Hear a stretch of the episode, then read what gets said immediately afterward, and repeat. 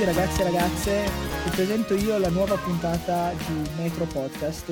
Devo dire che sono un po' emozionato perché in due anni, non so più quant'è che registriamo, è la prima volta che manca tra di noi Stefano Coletto e la cosa ci, ci rende molto tristi, ma affronteremo questa puntata anche senza il nostro El Capitan. Siamo Gianfranco Lanzio. Filippo Corti. Simone Fagini.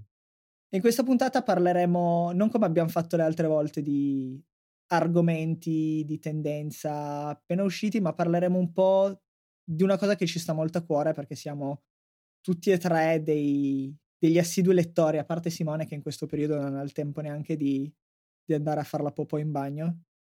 E questo è il calo degli ebook nell'ultimo periodo, ovvero un po' l'inversione di tendenza che si è notato rispetto a qualche anno fa.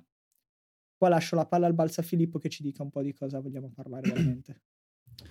Uh, beh, per, cioè, dico come, com, come, mi sento io. Cioè, più o meno 5 anni fa utilizzavo Kindle per leggere gli ebook o comunque ero molto entusiasta riguardo gli ebook. Ultim- ho notato che negli ultimi due anni invece ne ritrovo a comprare solamente libri di carta. E l'altro giorno leggevo proprio un articolo di Craig Mod, che è una persona che ha investito molto sugli ebook, nel senso che ha fatto molti esperimenti relativi ai libri digitali, che diceva più o meno la stessa cosa e si chiedeva come, come sia successo. E la ragione che lui trovava, che secondo me è giusta, è che gli ecosistemi che sono stati costruiti attorno ai libri digitali sono tutti chiusi. Cioè, se tu pensi a Kindle o a iBooks, sono tutti chiusi e, e hanno dei limiti imposti da Apple o Amazon e quindi non promuovono nessuna visione particolarmente innovativa del libro digitale. Beh, questo sì, però secondo te è solo una motivazione di questo tipo, ovvero il fatto che non ci sia nessuna innovazione Seco- e che non me... ci sia un sistema dominante o anche un po' una questione, magari sarò ingenuo, romantica? Beh, secondo me il, per, affinché il libro digitale batta quello cartaceo deve offrire un'esperienza utente migliore e al momento non lo fa.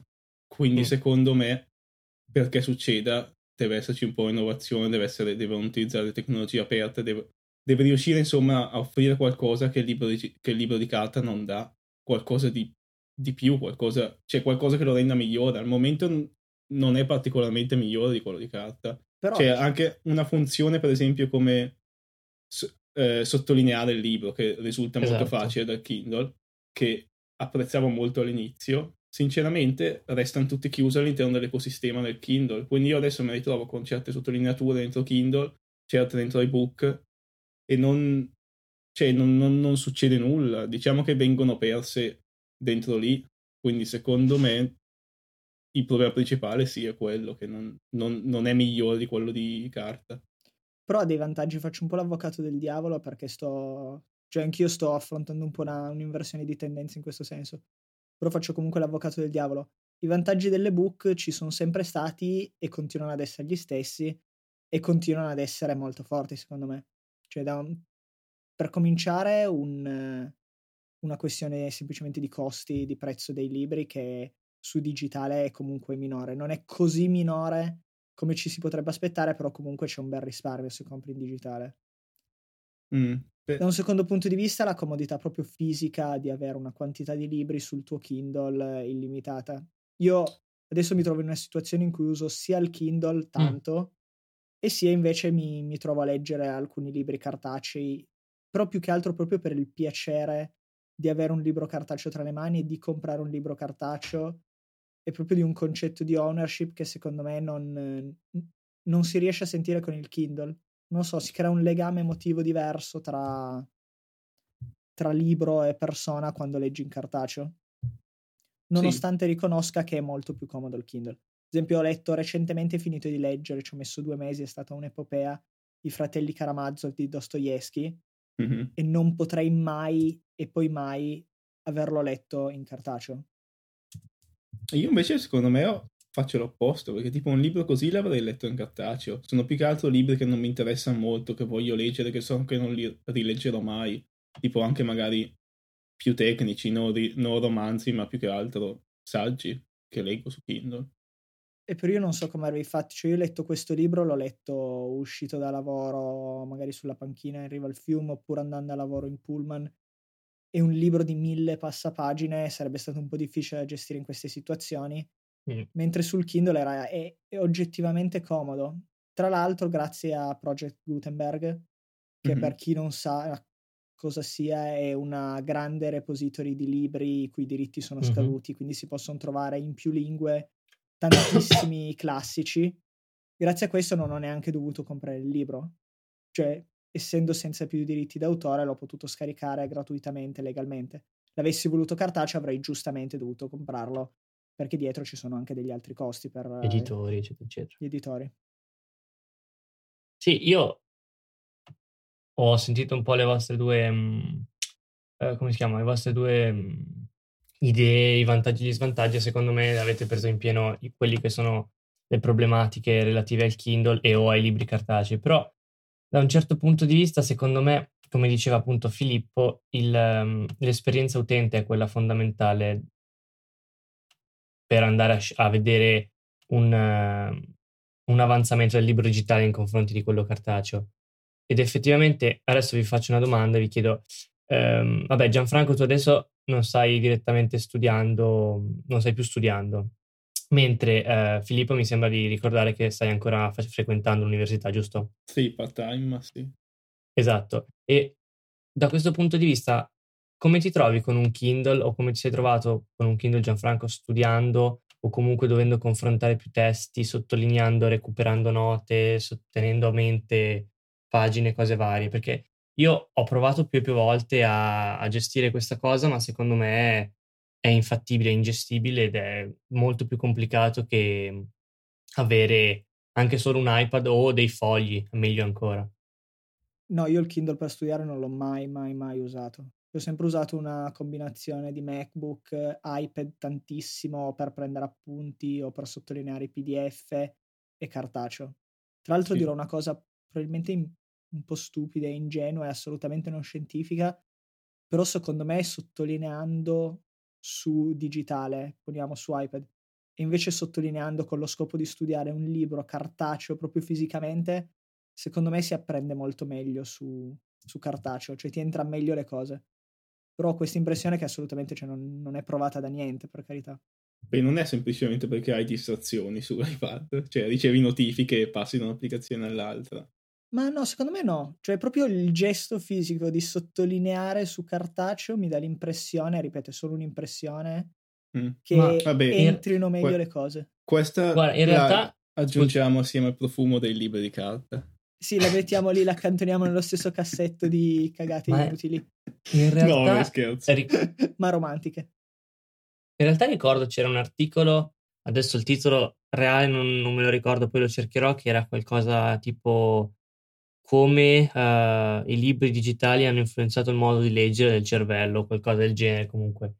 E uh, non l'avevo mai letto, ma tutto, ma ricordo che comunque parlava appunto di questo argomento. Magari poi lo mettiamo nelle, mm. nei, nelle note così è interessante da capire. Quindi c'è una e piccola possibilità che, che, io abbia ragione? Scientificamente, sì, scienti- quasi scientificamente provato che almeno con un piccolo test, che comunque in cercare di imparare sul Kindle o comunque su uno schermo da ebook eh, ti faceva imparare meno velocemente o comunque per meno tempo eh, rispetto a un libro vero eh, di carta, pagine vere, eccetera, eccetera.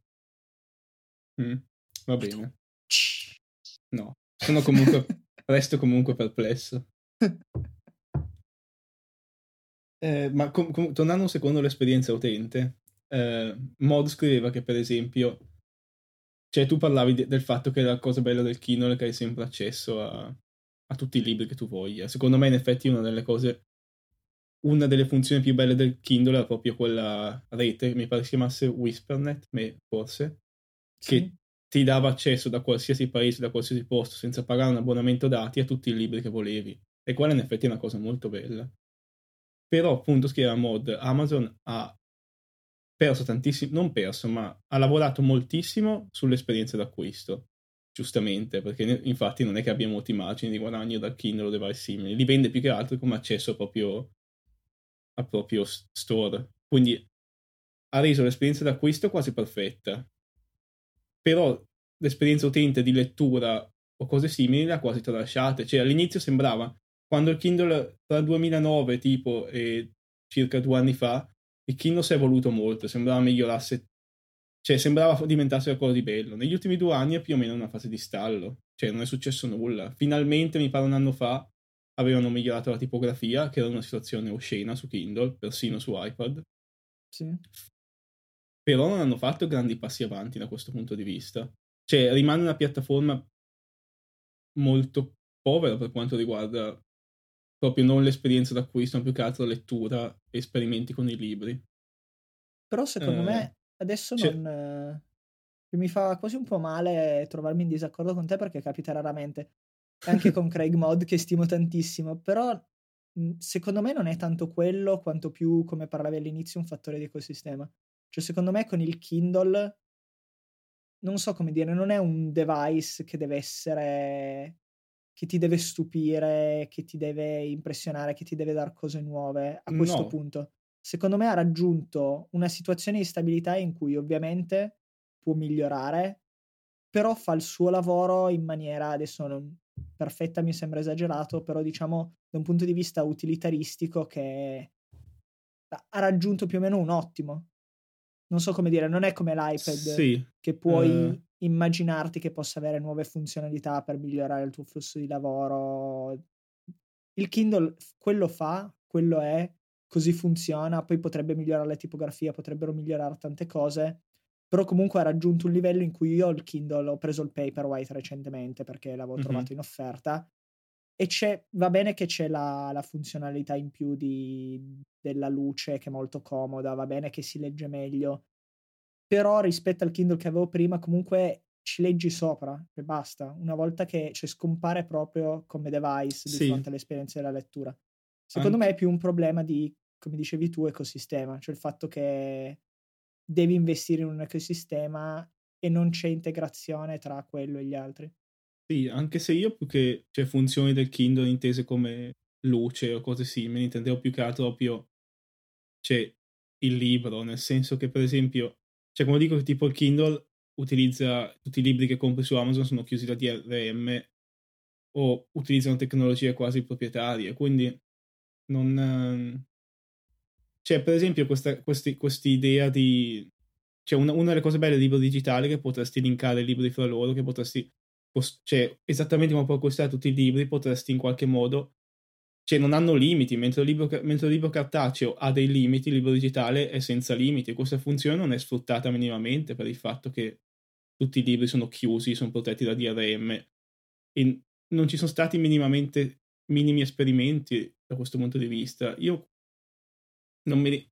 Cioè, mi to- credo quasi sinceramente che a, questo, che a questo punto il libro digitale abbia più possibilità sul web che, su, che sotto formato ebook. Cioè, secondo me ho trovato più cose interessanti fatte sul web dal punto di vista dell'esperienza di lettura o di libro digitale che fatte con sotto formato ebook per i limiti che quel formato impone.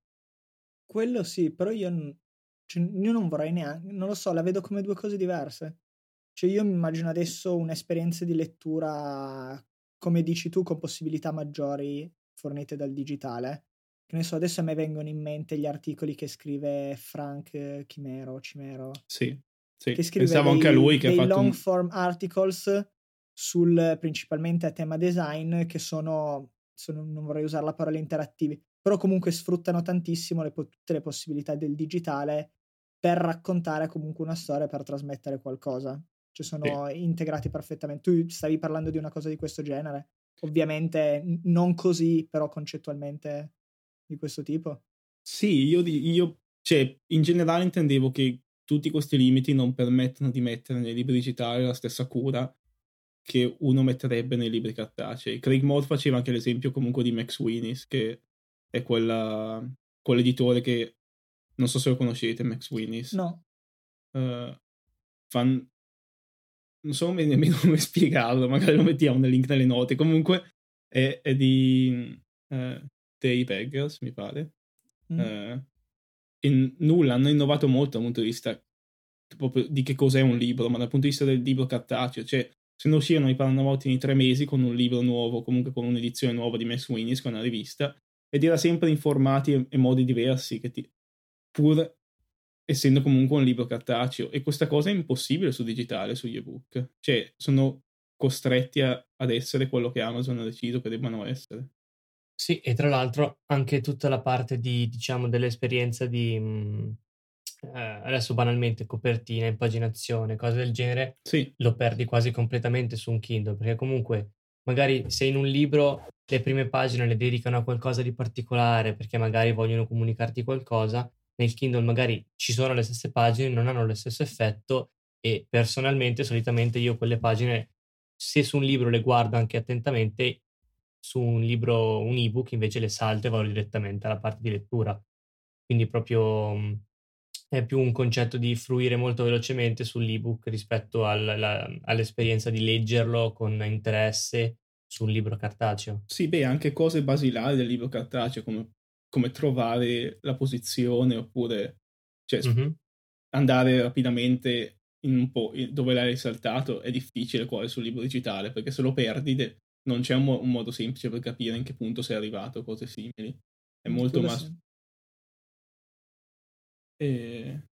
Non so come... Cioè, tipo, cre... io mi trovo molto d'accordo su quell'articolo di Mod perché diceva che secondo lui Amazon e Apple dovrebbero lavorare su quello su cui appunto lavorano bene come pagamenti e infrastruttura e lasciare tutto il resto aperto ad altri. Ma secondo me, io ritorno un pochino al discorso che facevo tempo fa su questo, cioè su questo tipo di argomento. Secondo me il, la questione di base è che il Kindle, le versioni Kindle, i pub e quello che volete hanno troppo un focus sul, solamente sul fatto di essere leggibili sul Kindle, mm-hmm. però perdono tutte le informazioni di, di, immagini e contenuti che sono al di là del, del testo semplice. Perché comunque se ci fate caso, il Kindle gestisce malissimo, almeno gli ultimi Kindle non li ho provati, ma eh, quello che ho io, che deve essere il 4 o il 5, adesso non ricordo, quello subito prima del Paperwhite, eh, le immagini le renderizza molto male perché il suo focus principale è il testo e anche se ci sono dei grafici delle cose, quelli vengono quasi del tutto saltati. Quindi, eh, secondo me, dovrebbe diventare un qualcosa molto più simile a un PDF Ovviamente non si può utilizzare il PDF per eh, ragioni più logiche, ma un qualcosa di molto simile a un PDF che alla fine mantiene tutte le caratteristiche di un libro stampato, ma ehm, con i vantaggi del, del libro digitale, che comunque il PDF è a tutti gli effetti un libro stampato, ma in formato digitale. Sì, io, io cioè, sono son d'accordo sul fatto che il Kindle sia molto limitato, nel senso che comunque oramai sono quasi due anni che non lo tocco. Cioè, io quando parlo libri digitali adesso parlo quasi solamente di iPhone. Secondo me è molto più semplice. Cioè, non so, io mi ritrovo a leggere. Ho letto un numero abbastanza consistente di libri su iPhone ultimamente, ne ho letti zero su Kindle. Che iPhone hai, scusa? Il 6. Ok, questa è anche una possibilità, una persona con l'iPhone 5S dubito che potrebbe farlo. Mm, Però sì. diciamo che anche le, le, la, cioè, almeno l'iPhone mi dà certi vantaggi come poter essere in metropolitana schiacciato da 20 persone e riuscire a tenere il libro su, con una mano sola e cose ma simili. Anche, scusami, ma quello è anche il key, cioè io lo faccio tutti i giorni con comodità, sì, ma... con il, cioè proprio per me quello è proprio uno dei vantaggi del Kindle. Sì, però non, non, non so, non è, non è che mi aggiunga molto di più rispetto all'iPhone.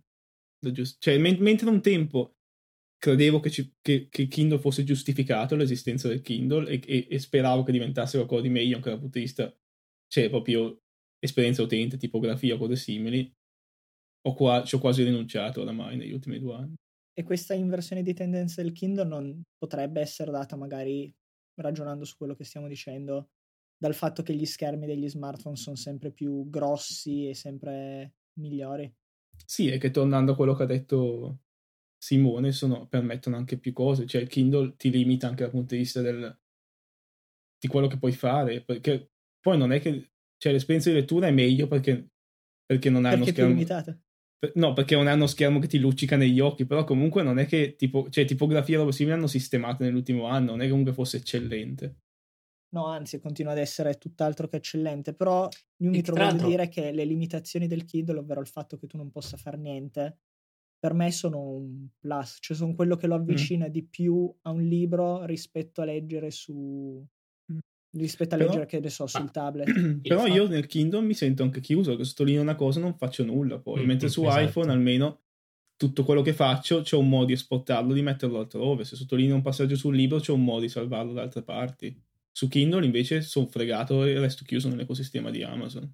Sì, io avevo speso qualche, una settimana buona qualche tempo fa, qualche anno fa addirittura a cercare di, mhmm, di prendere le sottolineature del Kindle e di renderle più, più intelligenti sul Mac ed ero arrivato a una co- un qualcosa attraverso qualche script in cui prendevo collegando il Kindle le, le sottolineature in automatico, le, tra- le traducevo, bla bla bla, ma era una cosa davvero macchinosa ed era poco efficace. Penso la, cioè, la maggior parte delle persone non, punto primo non ha neanche idea di cosa siano certi file sul Kindle mm-hmm. e seconda cosa cioè non hanno né il tempo né la voglia di star lì a, a, impazzire per scaricare di fatto delle righe di testo che sarebbero molto semplicemente esportabili quindi effettivamente questo è un punto di svantaggio incredibile e poi comunque eh, capisco quello che dice Gianfranco sul fatto del, di essere limitati sul, sul, Kindle, che è il punto di forza, perché comunque il focus principale è leggere. Quindi io non voglio poter andare su internet, non voglio poter ricevere notifiche, non voglio poter eh, distrarmi facendo qualunque altra cosa. Però credo che forse ehm, l'innovazione che potrebbe ricevere il Kindle e gli ebook in generale sia quella di evolversi nei confronti di, qual- di uno schermo, quindi cercare di eh, raggiungere un livello di schermo tale da essere comodo e poco fastidioso come quello del Kindle, ma allo stesso tempo eh, abbastanza soddisfacente da essere simile ad un iPad o comunque ad un tablet. Quello potrebbe essere davvero il punto di svolta, ovvero poter avere contenuti di qualsiasi tipo senza perdere né impaginazione, né tipografia, né immagini, né niente, ma allo stesso tempo non sforzare la vista, non essere retroilluminato, non eh, stancarsi dopo, dopo, un po' di tempo. Quindi raggiungere una sorta di ibrido nel quale si riesca ad avere vantaggi del Kindle e vantaggi del tablet o dell'iPhone. Sì. Penso che comunque il form factor del Kindle sia quello che sia, cioè sia quasi perfetto. La questione schermo e quindi allo stesso tempo il sistema che giri su Kindle, quello forse è limitato proprio per il problema dello schermo. Cioè tu vorresti un iPad con uh, link screen? O al contrario, preferirei un lettore di PDF o di Kindle o di ebook, però con uno schermo uh, anche più improntato su contenuti di, di multimedia, diciamo. Mm. Secondo me, cioè, personalmente credo che l'iPhone o un tablet generico siano o possano diventare il device perfetto su cui leggere. Non, non, non credo che ci sia bisogno di un altro, però boh, non so. Non lo so, però si pone sempre il problema. Allora, il Kindle rispetto, poniamo a confronto un iPhone, e eh, vabbè che adesso io sto pensando al confronto tra iPad mini e Kindle, però il confronto andrebbe fatto tra iPhone 6, 6 Plus e Kindle okay. che sono più in effetti. Secondo me adesso non lo so come dire, cioè i vantaggi del Kindle se vogliamo porli da, per come la vedo io rispetto a un device del genere. E ripeto, magari leggerei molto meno sul Kindle avessi un iPhone eh, di quel sì. tipo, non lo so. Secondo me sono A che è un device che ti serve solo per quello e quindi è privo di distrazioni. B che ovviamente la leggibilità è completamente diversa e C anche se, anche se io apprezzo la dimensione dell'iPhone 6 da quel punto di vista. No, cioè, scusa, alla fine la, dimens- la, dimensione di, di... cioè la, la, dimensione di una pagina su iPhone 6 è praticamente identica a come erano i libri all'inizio quando sono nati i romanzi. Sì, no, no, no, parlavo di leggibilità più nel senso di schermo, ah, okay. schermo leggere sotto okay. la luce, eccetera e C il fatto che cioè, l'iPhone 6 bene o male è un prodotto da 800-900 euro, il Kindle con 100 euro te lo porti a casa, cioè io il Kindle lo prendo, lo butto in borsa, lo leggo sulla spiaggia, mi cade nella sabbia e non me ne frega niente, cioè lo, lo sbatacchio di qua e di là. L'iPhone 6 è un gioiellino. Mm. E il libro per me, anche quando leggo il libro cartaceo, non è un gioiellino, cioè è una cosa che prendo, butto nello... cioè li tratto bene, però comunque però... Lo, lo, vivo in un modo diverso rispetto a un device tecnologico. Però l'iPhone 6 è un gioiellino che hai di già. il Kindle è un di più. Quello, quello sì, cioè, c'è da mettere se c'è. hai l'iPhone 6 e un gioiellino che hai già. Quindi, quindi, se pensi all'adozione dal punto di vista delle persone, mi sembra più facile che passi per mm. l'iPhone la lettura dei libri piuttosto che Quello per Kindle. assolutamente, ed è secondo me più che l'ecosistema, più che tutto, il motivo del declino nelle vendite dei Kindle. Mm. Secondo me è quello. E secondo me quello è un discorso e può essere spiegato dagli schermi più grandi, soprattutto gli iPhone, Dall'altra parte però c'è il discorso che affrontavamo prima di mancanza di innovazione slash eh, ecosistemi chiusi. E comunque ci sarebbe anche interessante capire effettivamente eh, l'andamento di libri cartacei, di Kindle, nel senso quanti libri vengono venduti cartacei, quanti ne vengono venduti su ebook e quanti ne venivano venduti qualche anno fa. Nel senso, potrebbe anche esserci comunque una diminuzione del, del tempo che le persone dedicano alla lettura.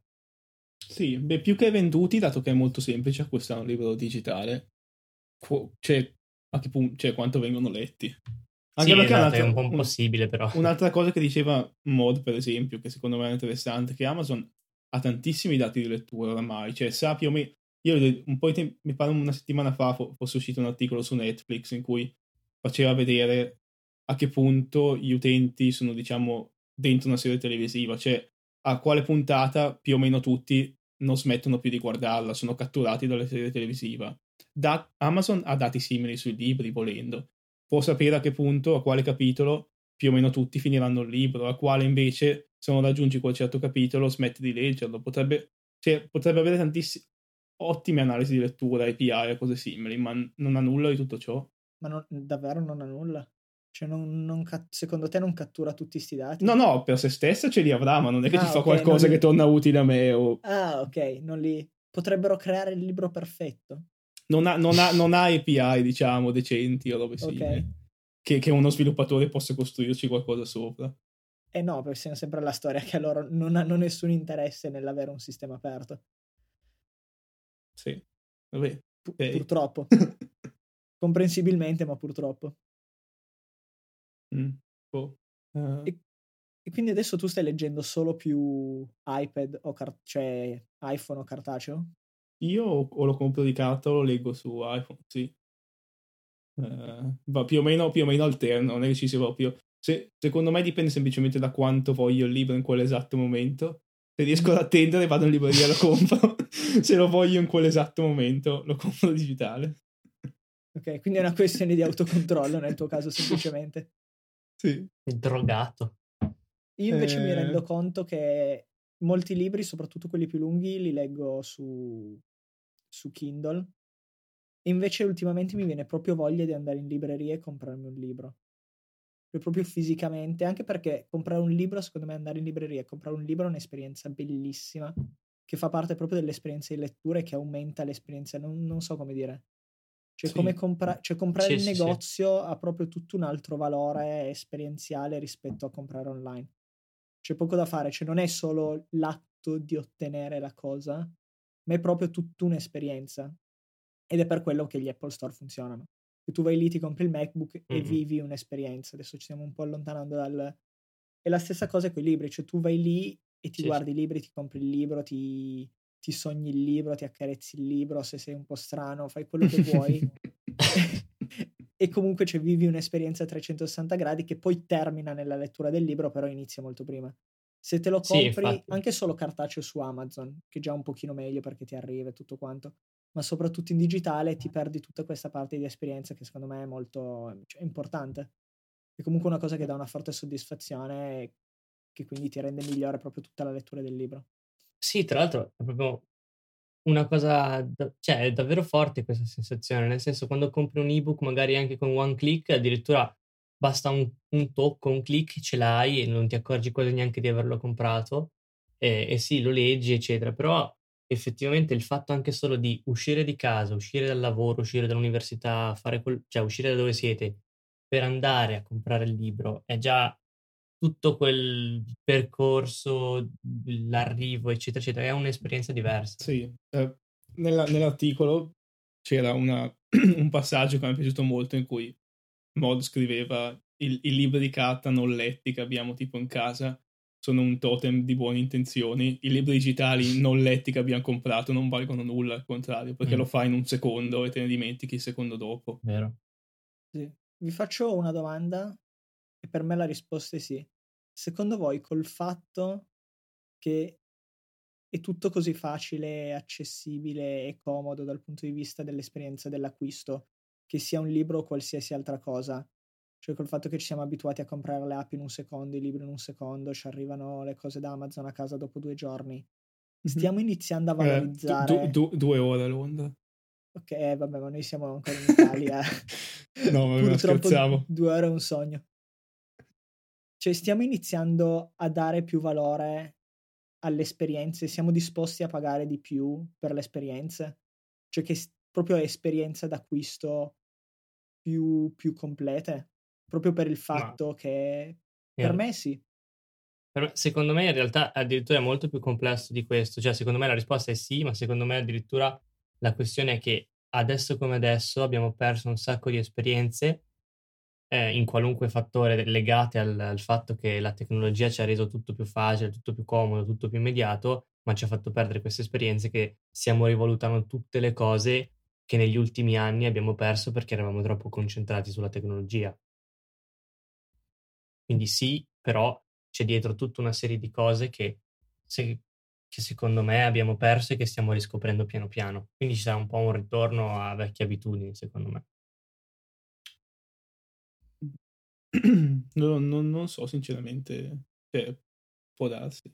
Cioè, io mi trovo non... a livello di, di percezione ad essere disposto a pagare un premium per qualcosa non per la... non so, c'è sempre stata questa concezione dal punto di vista delle, delle vendite che una persona è disposta a pagare un premium per una questione di convenienza e comodità.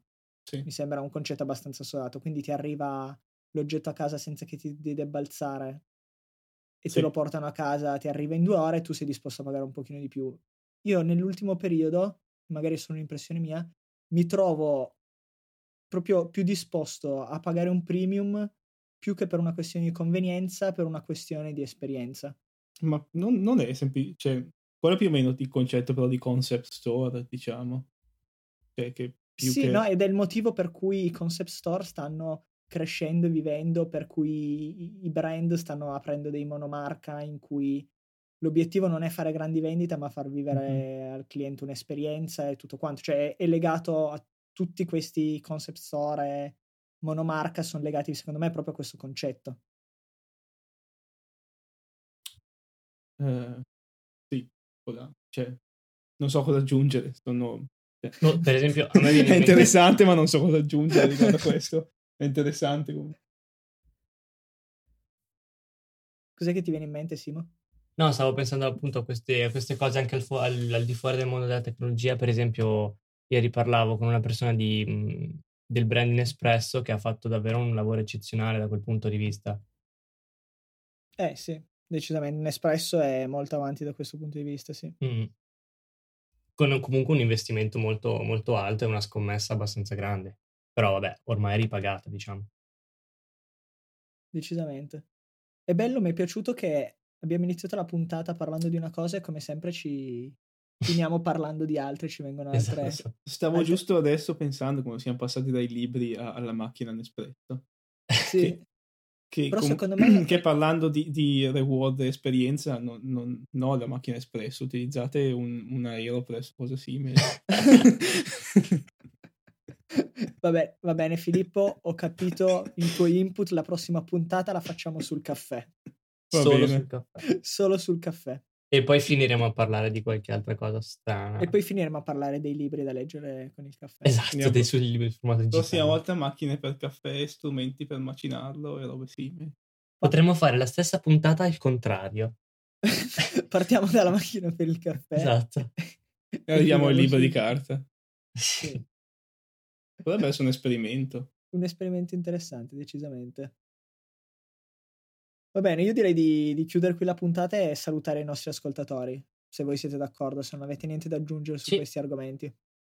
Sì, sì, direi che più o meno. Non, non intratteniamoli ancora, cioè non, non annoiamoli ancora di più. Short and sweet, siamo tenuti esatto. stretti, abbiamo espresso tanti concetti interessanti. Come sempre, se c'è qualcosa, eh, io sono modesto, sono molto interessanti come concetti. Se c'è qualcosa che va colpito, che, su cui siete d'accordo, ma su cui soprattutto non siete d'accordo, mi raccomando, fatecelo sapere su Twitter, è il modo migliore, at metro underscore mm-hmm. podcast. Noi vi risponderemo, interagiremo, diremo cose potremo utilizzare i vostri feedback per migliorare le nostre puntate. Vi yeah. auguriamo una buona settimana, una buona giornata e ci sentiamo alla prossima. Ciao a tutti. Ciao, Ciao. Ciao.